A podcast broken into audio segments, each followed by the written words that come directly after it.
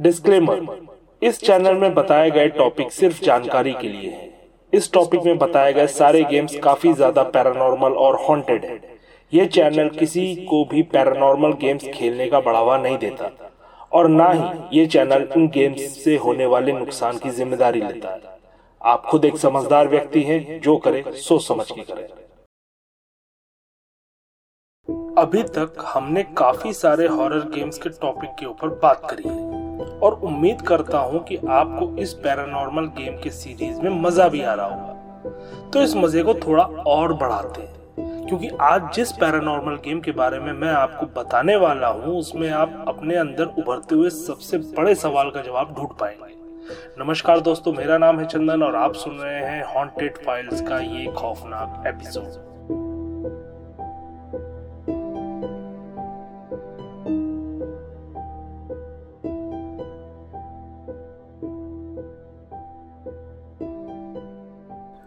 आज के हमारे इस पैरानॉर्मल गेम का नाम है द सारा सरिटा। ये शब्द दरअसल लैटिन अमेरिका से आया है। सारा सरिटा की अगर बात करें तो हमें बहुत सारी चीजें सुनने को मिल जाएंगी। घोस्ट हंटर्स का मानना है कि सारा सरिटा और कोई नहीं बल्कि खुद एक डेविल है जो सबको परेशान करती है।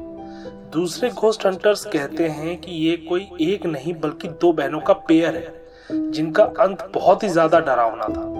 अभी तक इसके विषय में कुछ साफ नहीं हुआ कि ये कहां से आई है और ये है कौन, लेकिन एक बहुत ही ज्यादा पुरानी पॉपुलर ओपिनियन है कि ये दो बहनें ही हैं जो झूठ बोलने में काफी ज्यादा माहिर थी, जिसकी वजह से ये दोनों बहनें दर्दनाक मौत की शिकार हुई। इसलिए इसे द सिस्टर गेम भी बोला जाता है।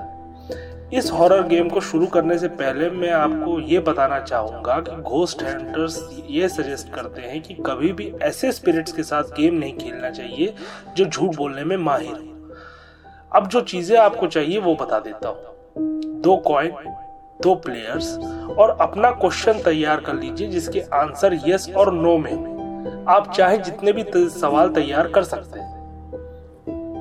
अब इसे खेलते कैसे हैं इसके बारे में बात कर लेते हैं। किसी ऐसे पार्टनर को ढूंढिए जो आपके साथ खेलने को तैयार हो। अब जब आपको अपना पार्टनर मिल गया तो अपना प्लेइंग स्पेस बड़ी ही सावधानी के साथ चुनिएगा।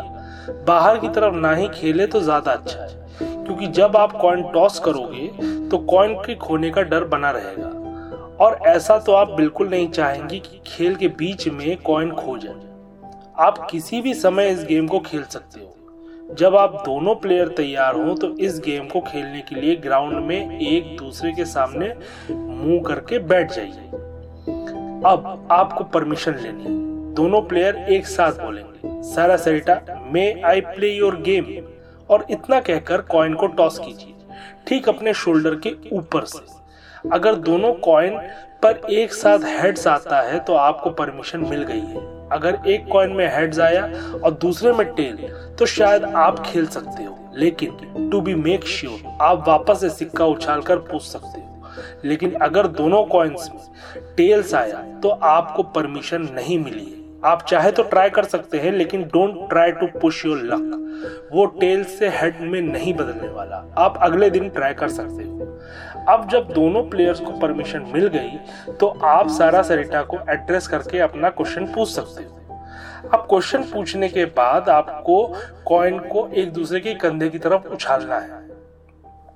अगर आंसर यस है तो हेड्स आएगा, अगर आंसर नो है तो टेल्स आएगा, और अगर आंसर मे बी में है तो कॉइन्स पर हेड और दूसरे में टेल आएगा।